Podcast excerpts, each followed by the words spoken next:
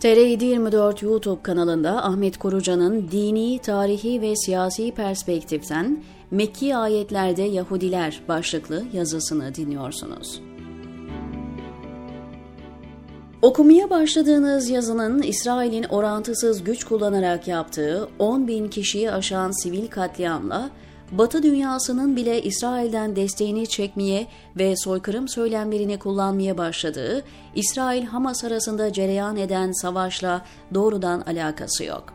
Yalnız dünya siyasetini kilitleyen bu hadiselerin zihinlere çağrıştırdığı bazı sorular oluyor ve onlardan bazıları beni de buluyor. İşte o sorulardan birisi şu: Mekke döneminde ne Mekke'de çok Yahudi vardı ne de Müslümanların Yahudilerle ilişkisi yoğundu. Buna rağmen neden Kur'an Mekki ayetlerinde Yahudilerden çok bahsediyor? Kur'an'ı daha iyi anlama ve anlamlandırma adına önemli gördüğüm bu soruya cevapsa dediğinde iki noktanın altını çizmek isterim. 1. Soruda bahsedilen husus doğru. Mekke'de Yahudiler çok yok.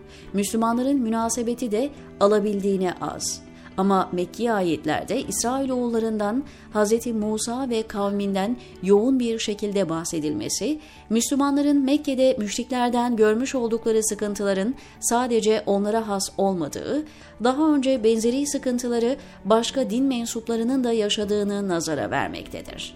Nitekim dikkatlice incelenecek olduğunda Mekki ayetlerde Yahudilerden genelde olumlu olarak bahsedilir ve onların Hz. Musa başta olmak üzere peygamberlerine, dinlerine nasıl sahip çıktıklarını anlatır.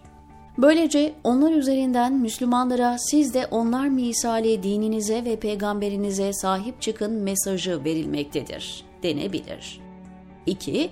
Medine'ye hazırlıktır.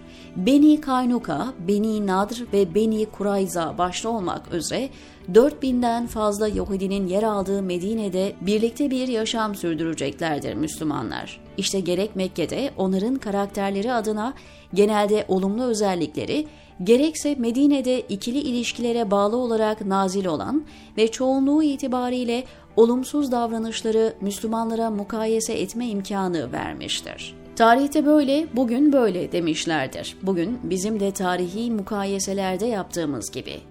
Tabii olarak bu mukayeseler Müslümanların Yahudilerle reel politik düzlemdeki münasebetlerini belirlemede bir yol haritası misali, yol ve yön gösterici rol oynamıştır.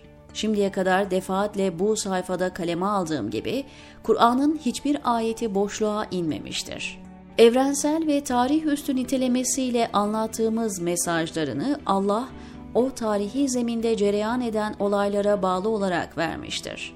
Bu açıdan bakınca, diyalektik bir ilişki vardır Kur'an ayetleriyle o tarihi zemin arasında.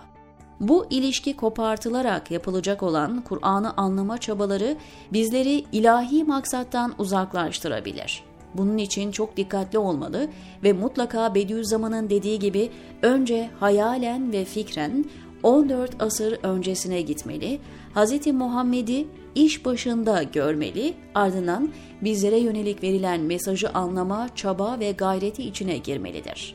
Fakat bu demek değildir ki Kur'an'ı 14 asır öncesine hapsedelim. O dönemin insanına ve topluma hitap etmiş, bugün itibarıyla bize söyleyeceği bir şey kalmamıştır gözüyle bakalım. Haşa ve kella. Aklı başında olan hiç kimse böyle bir şey söylemez ve söyleyemez. Bu son satırlarla benim ısrarla vurgulamak istediğim nokta, Kur'an'ın asli ve orijinal manasını anlamanın ilk iş olması ve bunun içinde 14 asır öncesine gitmemiz gerektiğidir.